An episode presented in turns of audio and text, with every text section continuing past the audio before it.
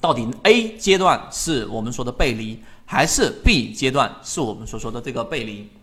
那大家可以判断一下，我在这里公布答案。在这个地方上是日线级别出现第一次我们所说的背驰，对吧？所以在前面你买了贵州茅台的中途当中，因为你可以看什么去判断呢？首先它一直属于我们说的短线在上这个5日均线、10日均线上方，就是女上位。那么这个阶段呢，它的这一个 MACD 柱体面积并没有出现任何量能上的衰竭，直到这个地方上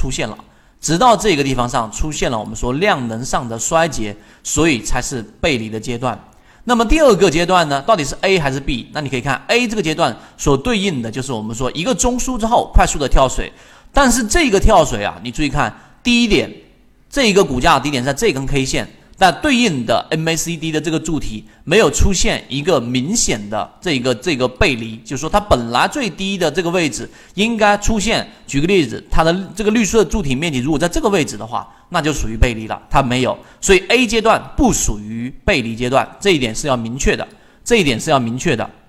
那答案是什么呢？答案是 B 阶段。你说 B 阶段的过程当中呢，背离啊，尤其是中枢背离有一个技巧，我中间不断的穿插给大家。你有一个问题是不可能等它全部走完出来之后才能判断是背离，你要去走到可能一半的位置， B 阶段我专门框出来的，你相比于前面这个地方看到了没有，这个地方对应的是这个地方的上涨，那么它的 MACD 的柱体很明显是增加了的，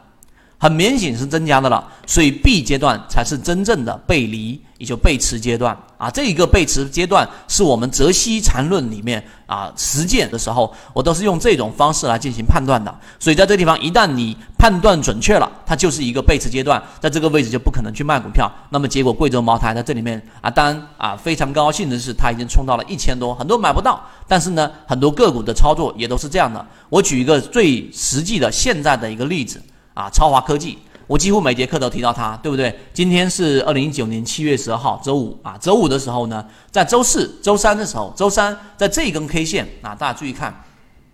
周三在这根 K 线出现回调的时候，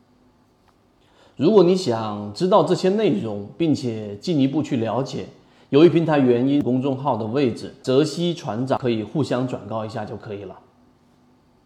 要不要卖？那因为我已经解释过了，在例行进化课里面，大家可以回头去复听，不是到卖的位置，它并没有出现一个相应的卖点。那么到周四的时候啊，就昨天，然后呢，有没有出现卖点呢？依旧是没有出现卖点的，因为你可以对应看这张图片的下方，它的 MACD 柱体啊面积，这张图应该是